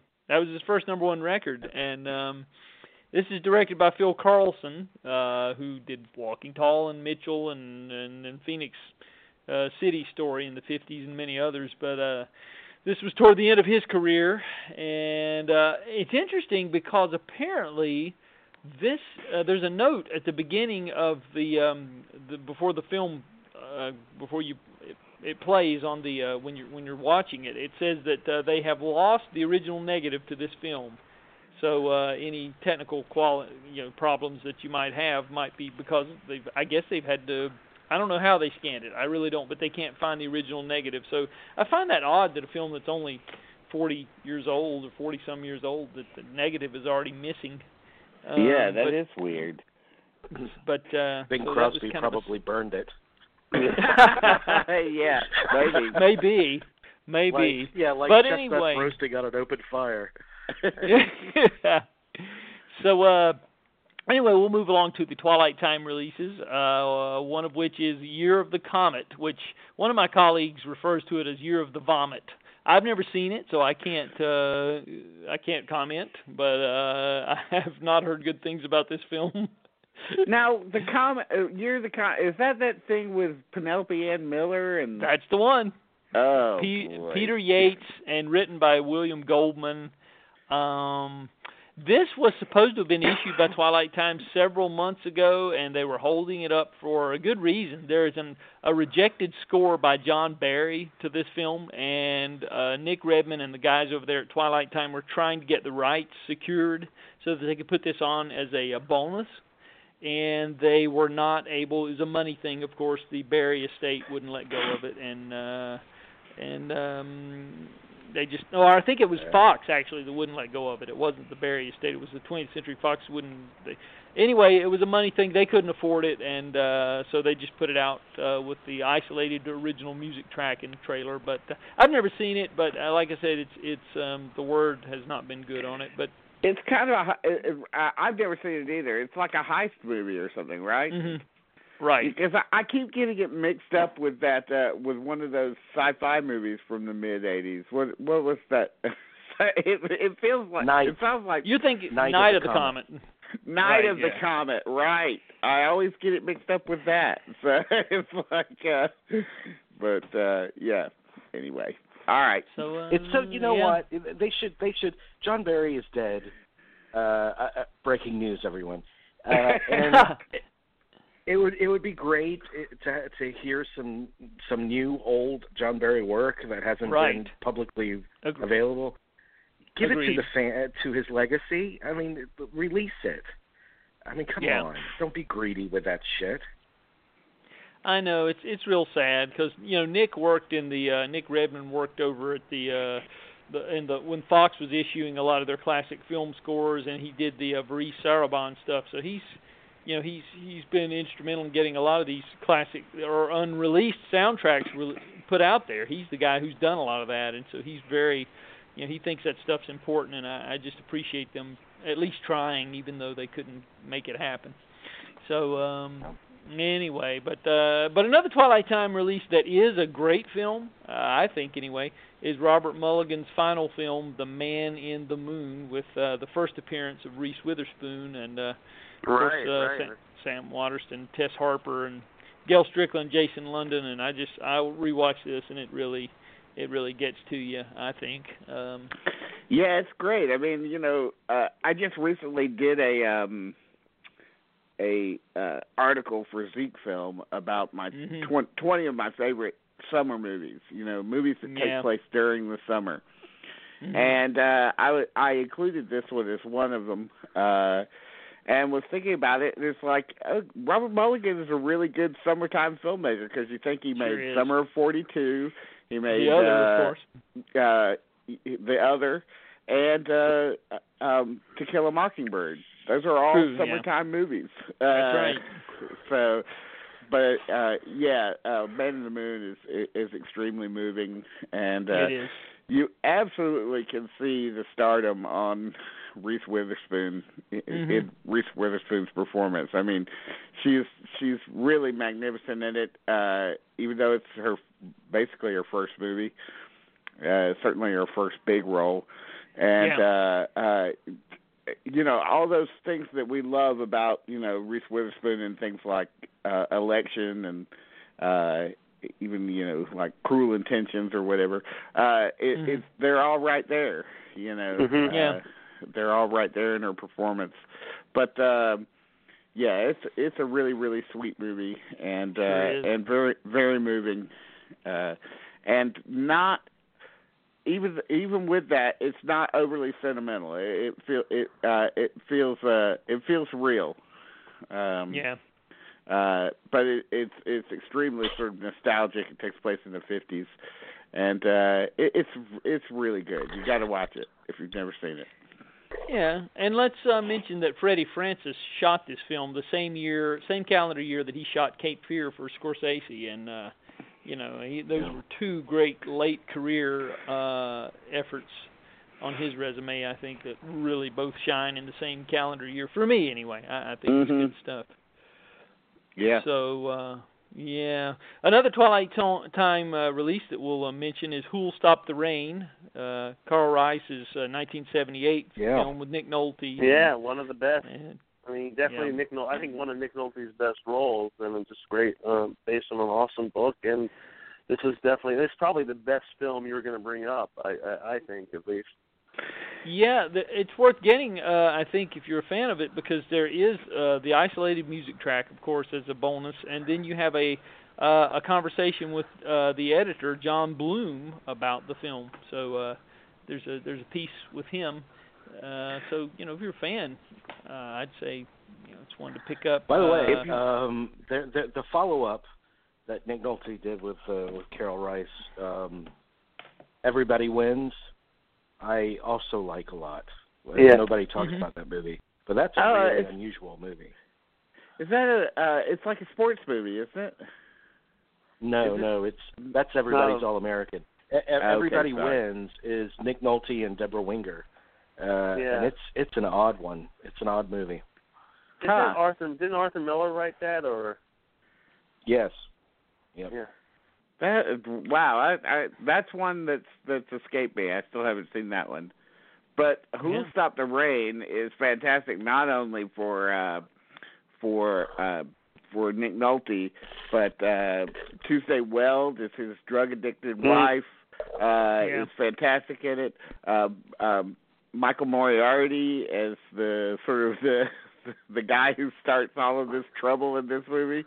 Yeah. Uh, it, it and it's got two great villains in uh or maybe even three. It's uh is it Anthony Zerbe's in it and Yeah, also uh this is like one of the great American like post Vietnam novels, Robert Stone's Dog Yeah. Soldiers. I mean, this is like really I mean, you know, we don't this is a movie that's definitely gotten lost. Um true. and everyone is I mean, with the exception of some of the actors and obviously the editor maybe everyone's dead associated with this movie. But when we talk about great movies um, from this time period, this movie gets lost, and it's quintessential. Um, the book, I mean, Robert Stone would go on to write a lot of great novels. I mean, remember, there's also um, WUSA is um, based on his book Hall of Mirrors, and I, I know there's probably other stuff that they're trying to get made. I mean, he writes. I mean, Robert Stone's. Um, I I want to say I forget. The Children of the Light is probably one of the best novels ever written about movies. Um, outside of um, Steve Erickson's Zeroville and uh, Walker Percy's The Moviegoer, um, and Gore Vidal's Hollywood. I mean, you know, Robert Stone is one of these great American novelists that we just don't talk about that much. But this is this movie is just incredible. Um, this is just this movie has everything going for it, and it really does. You know, it has great and- drama, it has exciting action, it has a terrific, you know, clim- climactic, you know, clash. Uh yeah, I mean, the, uh, I have to mention the two guys playing uh, playing the henchmen, uh, Yeah. Richard Masur and uh, the late uh, Ray Sharkey. Uh, Yeah. Uh, are, they they're fantastic. I mean, it's really it's really a movie. It's if you're a movie lover, it's really got everything. It's it really is. Uh, And it's my it's my favorite uh, Creedence song. Yeah. there's I a mean, lot of is cre- a- lots of this is Creedence a- in it. movie that you could have a double bill of this and Sorcerer of these great lost movies of the '70s. Yes. Um, I mean, you could really do that. I mean, you could add some others onto it too, I'm sure, but those two especially. I mean, these are the movies that you know we should be talking about more. I mean, Yeah. Who Will Stop the Rain? I mean, I'll definitely try to pick this up. I picked up Pete, so I'm sure I'll pick this up on at some point. Um, but you know, it's it's one of the best. Um, I, I can't recommend it enough. I'm looking at my VHS copy of it right now, released on Key Video. There you go. baby. I might I might have that in the basement somewhere, Dean. Don't laugh. I may have the exact same thing in the basement because I never throw anything out. Um, yeah. I told you there was some good stuff in the month of May. Now, see, well, you I just knew had to that, be but my patient. thought started off. With, I mean, you started off like in like just the garbage can, not even the like the garbage See- dump. I mean, There's an art to this, you know. You you work your way I up from realize the from the that. right. uh, another Twilight time uh, is uh, Charles Bronson's The Stone Killer from 1973 with uh, Norman Oh. Fell and Martin Balsam. Wow. Wow, I Norman haven't Fell. heard that in a long time. Yeah, yeah, that's another one. Uh, as is uh, I was, the I was Roy. thinking Wa- about Norman Fell last week. I swear to God, the the name Norman Fell crossed my mind, and I actually said out loud to myself, "Why the fuck am I thinking of Norman Fell?" Uh, it was the oddest thing. He's that is weird, uh, but it's uh, uh, he's he had an unusual career for sure. Uh, He did. I mean, to think that he's in he's in The Graduate. He's in he's in I think he's in Pork Chop Hill, the uh, uh, Right. the Korean War movie, and uh, uh, one of his first things, and, uh, and Bullitt, of course, is in that. Yeah, Mhm. yeah, yeah, yeah, Yeah. There is that. You're good. Good call there. Good call. yeah. and uh. Airport 75. Don't forget that. Oh yes. How can you? How can you forget the airport movies? I mean, very easily. Yeah. Yeah, it's uh he and Jen, uh he and uh Jerry Stiller and uh Conrad Janis are all three friends and they're sitting together getting quietly drunk while the plane is going down. what a what a great group of guys there. I know, yeah. yeah, that, Oh, that always funny. just pleases me every time that turns up and I see those three guys. I can't help but get sucked in. yeah, yeah, yeah. So uh, the 1953 3D film Inferno, directed by Roy Ward Baker and starring uh, Robert Ryan and Rhonda Fleming, um, that uh, has been issued also by Twilight Time in 3D. So uh, Wow, I've never heard of this one. Yeah, Roy so- Ward Baker. So uh, uh, he's he's a British director. Did a lot of Hammer movies, right? He did, So- he did, yeah. This was a 20th Century Fox effort uh, from, like I said, '53 during the 3D craze, and uh, and then the last Twilight Time title of the month was the 1965 uh, Japanese film, which I'm I'm wasn't familiar with this one, Brutal Tales of Chivalry. Actually, that was one Mm. that I had escaped me. Uh, so Who that, directed uh, that? Who directed that? Bru- Brutal Tales of Chivalry. That's um uh Kikuchi, uh Shunsuke Kikuchi. I think I'm probably mangling Okay, that name, all right, I'm sure. all right. I think you did Uh, pretty yeah. you turned into know Charo. that is, Uh, guys. Uh, yeah. I know that's why I asked because I, you know, Yeah. never mind. I'm gonna go home now. All right.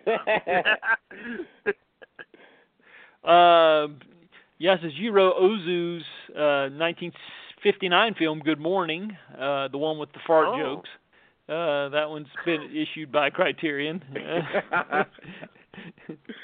It's good to know whole- that Ozu wasn't wasn't above a good fart joke every once in a while. It's true. It's true. There's plenty of them in there. So uh yeah, that's a Criterion release. Uh and we'll uh, talk about this one. Um I'm, this may bring back some nostalgia. I'm not sure, maybe not. But uh how about Tough Guys with Burt Lancaster and Kirk Douglas? That's a, that's a sa- that's a sad nostalgia. It's, It's a sad. sad Sad nostalgia, but I'll take it. I'll take it. I mean, it's still a little bit. It's a little bit above Saturn Three, not by much though. But um, it, yeah. You know I'll who? You know who was a winner? You know who was a winner from that movie? I'll tell you. The the Fabulous Thunderbirds. I was Wasn't it going to say, yeah. Yeah. It- yeah, that's right. they're- Good call, Jamie. Tough enough. Good call. Oh, they did tough enough for it, right? Okay. That's right. Yeah. Yeah. And this was the uh directed by Jeff Kanew, you know, this was the uh follow his follow up to Revenge of the Nerds. So uh he opted to do this instead of Revenge of the Nerds 2. So Good. It was. I thought. You know. Can I be very honest? That's a good. That was a good call on his part. Um, yeah. yeah. Er, early Uh, Dana Carvey role too. That's True. weird. Yeah, he plays the parole officer. Yeah. So uh so anyway, um uh well, and I think that wraps up uh May 16th and we're to the 23rd. We're about to wrap this thing up. Um couple of things here. Uh Dheepan as a uh Criterion release. That's a more recent film from I think that's a good. I was really stunned that that that's. A, I don't know why, but that's a good movie and, from a good director. And, and it's, I, I saw that a couple of years ago in the theater. And it's such a. It, it's such a fascinating film. You have these people transplanted from the Sri Lankan Civil War into the French, uh, um, just this drug-ridden neighborhood in France and outside of, I guess, if I want to say the Paris suburbs. Um, and it's a fascinating movie um, and beautifully shot. I mean, this guy is just a fantastic director. I think it's by the same guy who did A Prophet and The Beat That Skipped My Heart, if I'm not yes, mistaken. Yeah, yeah. I mean, this is a fascinating movie. I, I can't stress Yeah. it enough. I I guess he did he did the one Rust and Bone. Was what is the movie he did? Um, Uh, is it- yeah, I think you're right. Cotillard? Marion Yeah. Cotillard, right? Uh, Yeah. yeah. with a killer Rust whale movie. Yes. I call But, it the uh, killer whale movie. yeah. That's great. Um, the Son of Orca. Uh, um, I, I I find this is this is a really great choice because this is a little seen film. It's one of these films. Speaking, you know, we have the cons going on today, but this film that wins an award that you know finally when it does come out, it comes and goes. And so I think this Yeah. is great that Criterion is releasing it. It is, yeah.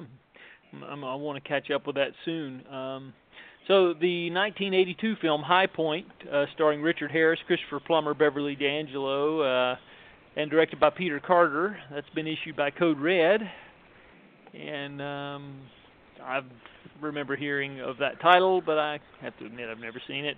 no, me neither. Uh, Game Uh, of I- Death. I was going to say Game of Death and uh, Return of the Dragon. Shout Factory's issued both of those Bruce Lee titles, um, and Universal, I guess, to you know, trying to promote the uh, the upcoming Mummy film, have released the Mummy: The Complete Legacy Collection, which is uh, the uh, the original uh, Mummy uh, films, not Wow. the ones with Brendan Fraser. So, uh, just By to the be way, clear I, on I gotta that. announce. I gotta announce this because I I I knew that these were going to be announced today. But real quick, I'll just say this: um, Cannes Film Festival, their Palme d'Or uh, went to The Square, which is the Mhm. the Swedish film. It's a, fo- a follow up to uh, Force Majeure, which we loved from a, a couple of years ago. hmm Ruben Um, Ostlund. Sofia Coppola became the second woman to ever win for Best Director in Cannes history for The Beguiled. Wow. And uh, Joaquin Phoenix and Diane Kruger won the Best Acting honors. I, Joaquin Phoenix, I knew, I, I know, is in the new Lynne Ramsay movie, which stunned Yeah. people. Uh, the Lynne Ramsay movie got a really stunning uh, reaction. hmm Yeah, I'm hearing good things about that. Yeah, I mean, let's hope that these all get a wide release here. Mhm. You know, um, I'm really hoping. I mean, I was really excited that Sofia Coppola won. I know people may be, uh, you know, for for the people that know that's a remake, but it's a different re- it's a different take on the material. So I hope people will be open minded about that. Um, Yeah. because I got to be honest with you, the majority of the people who go see this movie in the theater today or go to the movies have no idea it's a remake. So I mean, I, I hate to bring that up, but um, you know, so I hope and I Well, hope you know, it just looks fascinating. That's just as well. Yeah, no, it looks fascinating though. I can't wait to see it. Um, I, I was just I was disappointed that they show the entire movie in the trailer. As of course, True. you know that. Yeah. that well, felt the same yeah, way. I mean, we know that that. that We- that is one of the worst trailers to watch. I mean, if you have not, oh man, they they just give away I, every Nadine, fucking thing. I was stunned. I was stunned that you would go ahead and show all that. Why would I they mean, do that? Why? Why would you do that? That that is is it's a crime. Uh, but uh, it, it makes me sick. Anyway, uh, just to go, uh, I wanted to mention that the jury prize went to Loveless, the new movie by uh, uh, oh god, I can't say his name, Andrei Z- Zavagintsev. I can't say his name, but uh, it's the Russian filmmaker who did Leviathan a couple of years ago, which was Mhm. a fantastic, fantastic movie, and. uh and best screenplay went to Yorgos Lanthimos for the killing of a sacred deer. Which, Yeah, a- I mean- and also went to Lynne Ramsay for You're Never Really Here. So you were never Mm, really yeah. here. Uh, Split. wins two. But uh uh Killing of a Sacred Deer Actually, got you know, a- the, the, the Lynn the Lynne Ramsay movie is like right at the top of my must sees now. Uh, Oh, yeah. because, yeah. uh, especially, yeah, I mean, I adored uh, Kevin. I mean, you talk about Kevin. I did but, uh, too. It was and if terrific. this if this is another great juicy role for Joaquin Phoenix, which it sounds like it. I mean, he's a, like a hitman who tries to save a child prostitute. I mean, that sounds like something I want to see. Yeah. yeah. Uh, Uh, y- yeah. So interesting. okay, Adam, I'm sorry. Oh, that's okay. No, uh, I'm glad you brought that up. I just saw that uh, right before I called in. So, uh, yeah, good, good stuff. Uh, a 1992 Bill Paxton film called The Vagrant, which uh, has Michael Ironside in it. Uh, Ah, I've never, never seen this. one, but uh, it's directed by. Well, it's directed by Chris Walas, who did the uh, makeup effects for Raiders of the Lost Ark and the uh, the Cronenberg version of The Fly Mhm. and uh it's uh the the the the, ta- the uh, plot basically is that you got a young executive played by Bill Paxton who's plotted out every move of his life and then he uh has a creepy vagrant living opposite him in his new home. And uh so it's uh, it looks interesting but uh it was it's uh, at this point 25 years Are- old and I don't know if it's because Bill Paxton died that they decided to issue it but Scream I'm sure Factory it has is, put but have have- yeah. Have they issued um, Traveler? oh yeah, I like that movie, Traveler. yeah I haven't another uh, obscure Bill Paxton. Yeah, true. Yeah. So, uh, It's a good one. well, what about uh, Yeah, it is. Vision Quest? Oh, go ahead. What were you saying? Sorry. no, no, No, no, go- no. let's, No, no, no. let's go ahead with Vision Quest. okay. I was going to say Vision Quest. Matthew Modine, Please, Vision uh, Warner Archive, uh, Linda Fiorentino, um, Daphne Zuniga, Forest Whitaker, Ronny Cox, Harold Becker directed. Uh, Madonna appears. This is another movie I always get mixed up with. You know, uh, is Vision Quest uh, uh, the thing about the bicycle messengers? Uh, No, No, he's, that's- no, a that's, Quicksilver. boxer. that's Quicksilver. That's Quicksilver. Quicksilver, right? right. Yeah. This Is he's the, a boxer in this, or the wrestler. right? Wrestler. No, he's a a wrestler. wrestler. Yeah. That's it. Okay, yeah, I It has a song, uh, with Young Young Blood, which is the hockey. yeah, Uh, yeah, yeah, yeah, yeah. they all got mixed together back in the day. yeah, yeah. Uh. Vision Quest is the one with uh, "Crazy for for You," that number one record by Yes. Madonna. That's Right. where it comes from. Ugh. So yeah, but, Terrible um, song. That's that's Ma- that's Madonna's Daybreak for me. Yeah. Yeah, Uh, definitely. I have I have some fond sentimental memories from when I was a teenager that surround that song. So yeah, I'm, I can't give an I'm, honest I'm, opinion I'm on it. su- I'm sure. You, I'm sure you remember masturbating to that song as a teenager. I get it. Is Madonna in this movie? She's in it, right? She is. She's, she she's is. Yes. Yes. Yeah. Right. Okay. That's Yeah. that's it's got to be Yeah. Madonna's most obscure movie. okay. So, uh, uh, so what about the Mighty Ducks and the Mighty Ducks uh, D2 and the Mighty Ducks D3? Well, if you Uh, wanted the the three Mighty cares? Ducks films, yeah. Moving on. Yeah, yeah, there you go. Next, well, we're okay. We'll come up to uh, this coming Tuesday, the 30th, and this will wrap it up. Uh, we have a 30th anniversary edition of Pelle the Conqueror. That's a very good movie. Now, Yeah. that's, that's excellent. And, and Max von Sydow Yeah. won Best Actor at Cannes for that, Mhm. I think. So, and got nominated for one of his only two Oscar nominations. so, Yeah. Uh, yeah. So uh, we have uh, Billy Wilder's One, Two, Three being issued by Kino, which I love that film. Uh, one Oh, of my God. Cagney's Yeah. it is so funny. So, someone It just is. gave me the DVD of it. I've never, uh, and I haven't watched it uh, since. uh I think I saw it in New York back in the '90s on the big screen at at uh, uh, the Museum of the Moving Image or something. Mhm. But uh it's the first time I'd seen it since then, and man, that movie is was funnier than I even re- I remembered it. Uh yeah. Arlene Francis is hilarious as his uh as uh Cagney's uh wife and hmm uh, Horst Buchholz is Oh, yes. funny in it and uh uh Pamela Tiffin's beautiful as always and uh just uh, a, a superb probably probably Billy Wilder's last really great movie, you know. yeah. Uh, and certainly, uh, certainly it was it was almost Cagney's last movie until he, he I guess he got he got lured back into movies in the late in the early '80s with uh, Mhm. uh, Ragtime Ragtime. and Ragtime, And- yeah. a- and then the uh and then he did the TV movie called Terrible Joe Moran that's uh Yep. uh that was a lead role for him. That was his real uh you know, re debut or whatever, return. But um this was this was the last movie he did for about 20 years.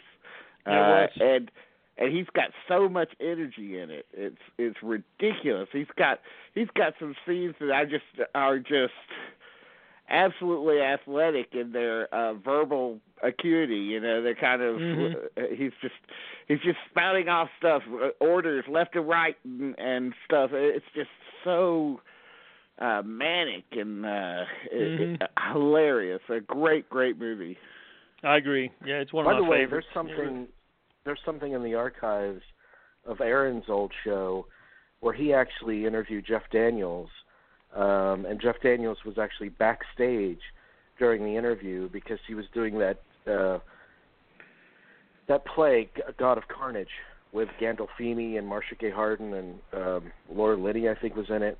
It's the one that Roman Polanski remade into a movie. Um, but Oh. uh, so Jeff Daniels interviewed uh, with Aaron, and he talks a lot about working with James Cagney in that interview. oh It's- because nice. he worked with james cagney on on ragtime or because Yeah, they're both in yeah. ragtime but uh they don't have any scenes yeah. together oh okay That's what interesting Nice. Okay.